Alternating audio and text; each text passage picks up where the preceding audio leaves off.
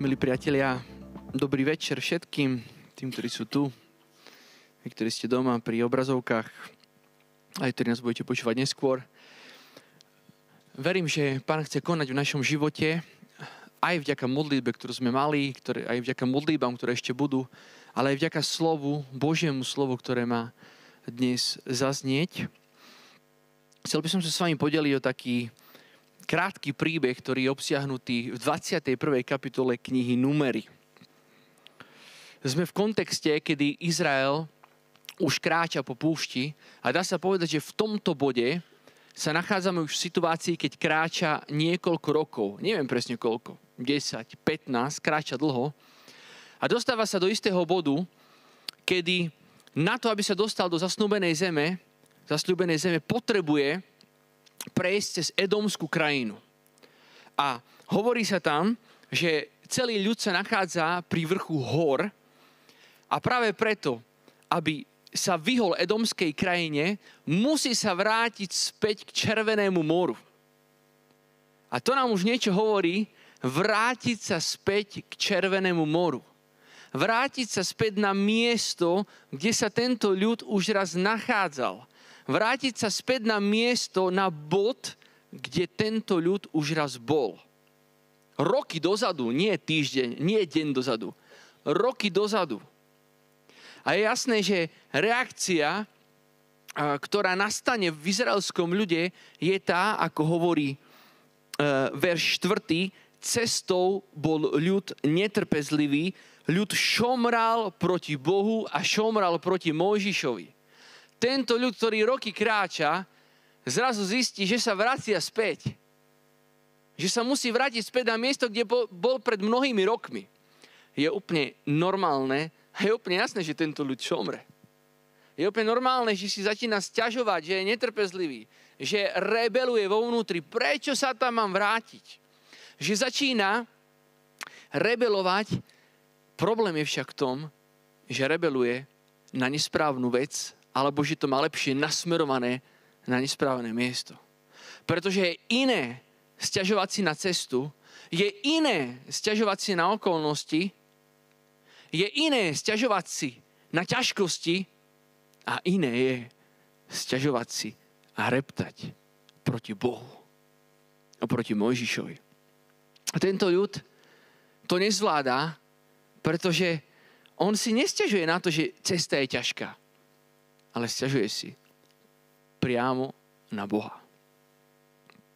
A tak, priatelia, toto častokrát je obraz aj v našom živote. Je to takým odzrkadlením toho, čo sa deje v našom živote. Pretože aj my mnohokrát kráčame a na tej našej ceste s Pánom, kedy On urobil mocné veci, vyslobodil nás z otroctiev a máme to nasmerované smerom k dosiahnutiu prísľubu, tak ako izraelský ľud po jedení Mojžiša, tak na tejto ceste je jasné, že je hlad, že je smäd, že je zima, že je moc zima, že je teplo, že je moc teplo, že je horúco, že sú ťažkosti. Je úplne jasné. A nielen to, na tejto ceste mnohokrát sa nám deje, že namiesto toho, že robíme 2 kroky vpred a 1 vzad, tak robíme 2 kroky vzad a 1 vpred. Inými slovami, cúvame tiež. Jasné, že je to frustrujúce.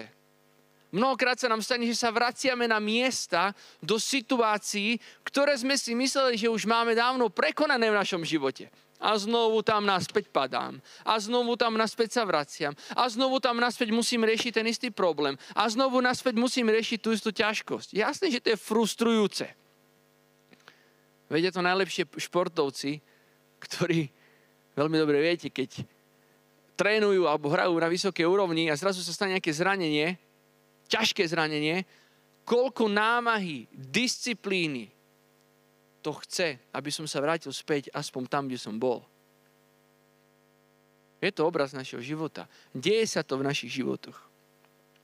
Problém však je, že namiesto toho, aby sme si posťažovali na cestu, čo je normálne, jo, dneska je to také ťažké, tento týždeň bol taký ťažký, tento mesiac môjho života je proste o ničom, naozaj cúvam a nejdem dopredu, tak namiesto toho, aby sme sa sťažovali v prvom rade na seba, alebo na okolnosti, tak sa začíname sťažovať na Boha. Ty za to môžeš. Toto sa udialo v mojom živote. Ty si vinný. Prečo sa to deje? No za prvé, preto, lebo súdime Boha na základe okolností, ktoré žijeme a nie na základe toho, kým Boh je a čo pre nás urobil. Toto je prvá základná vec. My si tvoríme obraz o Bohu na základe toho, čo prežívame aktuálne, niekedy aj našou vlastnou vinou, a nie na základe toho, kým Boh je a čo pre nás urobil. Vyslobodil Boh Izrael z Egypta, z otroctva? Áno, bol to on. Previedol ich suchou nohou cez Červené more? Áno, bol to on. Dávali mannu a prepelice na púšti, keď boli hladní. Vytriskla voda zo skály, keď boli smední? Áno, bol to on. Ale keď začínaš šomrať, tak zabúdaš na veci, ktoré Boh pre teba urobil, a pozeráš sa len, si zahľadený len do tvojich problémov, do tvojich ťažkostí, do tých okolností, ktoré ťa skľučujú v tej chvíli. A za druhé, prečo takto robíme, prečo šomreme proti Bohu, je preto, lebo podľahneme pokušeniu mnohokrát, že Boh musí vyriešiť všetky naše problémy.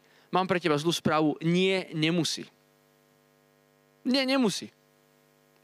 Jemu nejde v prvom rade o to, aby vyriešil všetky tvoje problémy. A toto častokrát si zamieňame. Pane, ja som toľko veril a ty nič, si zlý. Pane, koľko disciplíny, koľko kráčam už v komunite, koľko kráčam za tebou a stále si mi nedal môj cukrík vytúžený. Si zlý. Tým nechcem povedať, že Boh ťa nechce uzdraviť. Tým nechcem povedať, že Boh ťa nechce nasýtiť. Tým nechcem povedať, že Boh ťa nechce požehnať. Jasne, že chce, ale on v prvom rade nechce len riešiť tvoj problém. On ťa v prvom rade chce priviesť k tomu, čo Izrael musel pochopiť 40 rokov, alebo lepšie, čo trvalo Izraelu 40 rokov, aby pochopil. A to je to, že v prvom rade Boh ťa uzdraví vtedy, Boh ťa požehná vtedy, keď mu budeš dôverovať. On chce v tom všetkom, v tých ťažkostiach, v tých okolnostiach, v tých problémoch, v tom hlade, v tom smede, v tom návrate späť kroky dozadu k starým veciam. Preto sa to niekedy stane, lebo ešte stále sme asi nepochopili, že v prvom rade náš vzťah s Bohom musí byť založený na dôvere. Že čokoľvek by sa dialo, že aj keby Pán nevyslyšal, aj keby Pán nevypočul, aj keby ma vrátil späť, je to len preto, lebo mu málo dôverujem, že mu musím viac dôverovať. Až vtedy sa udialo uzdravenie v izraelskom ľude, keď pochopili jednu vec. Keď šomrali, Pán poslal v 21. kapitole hady, ktoré ich štípali. Vždy, keď šomreš proti Bohu, vedz, že sa ti zatieni myseľ, prestaneš vidieť Božie zázraky a začne ťa to štípať zo všetkých strán. Tvoje srdce naplní jed šomraním. A preto Pán hovorí Mojžišovi, urob hada, pozdvihni hada, medeného hada, keď Izrael bude hľadieť na toho hada, bude uzdravený. A my vieme veľmi dobre z Evanjelia podľa Jána, že ako Mojžiš vyzdvihol na púšti hada, tak bude vyzdvihnutý Syn človeka. Ako sa dostať von z tejto situácie, priatelia? Takže pozdvihneme náš strach k Ježišovi.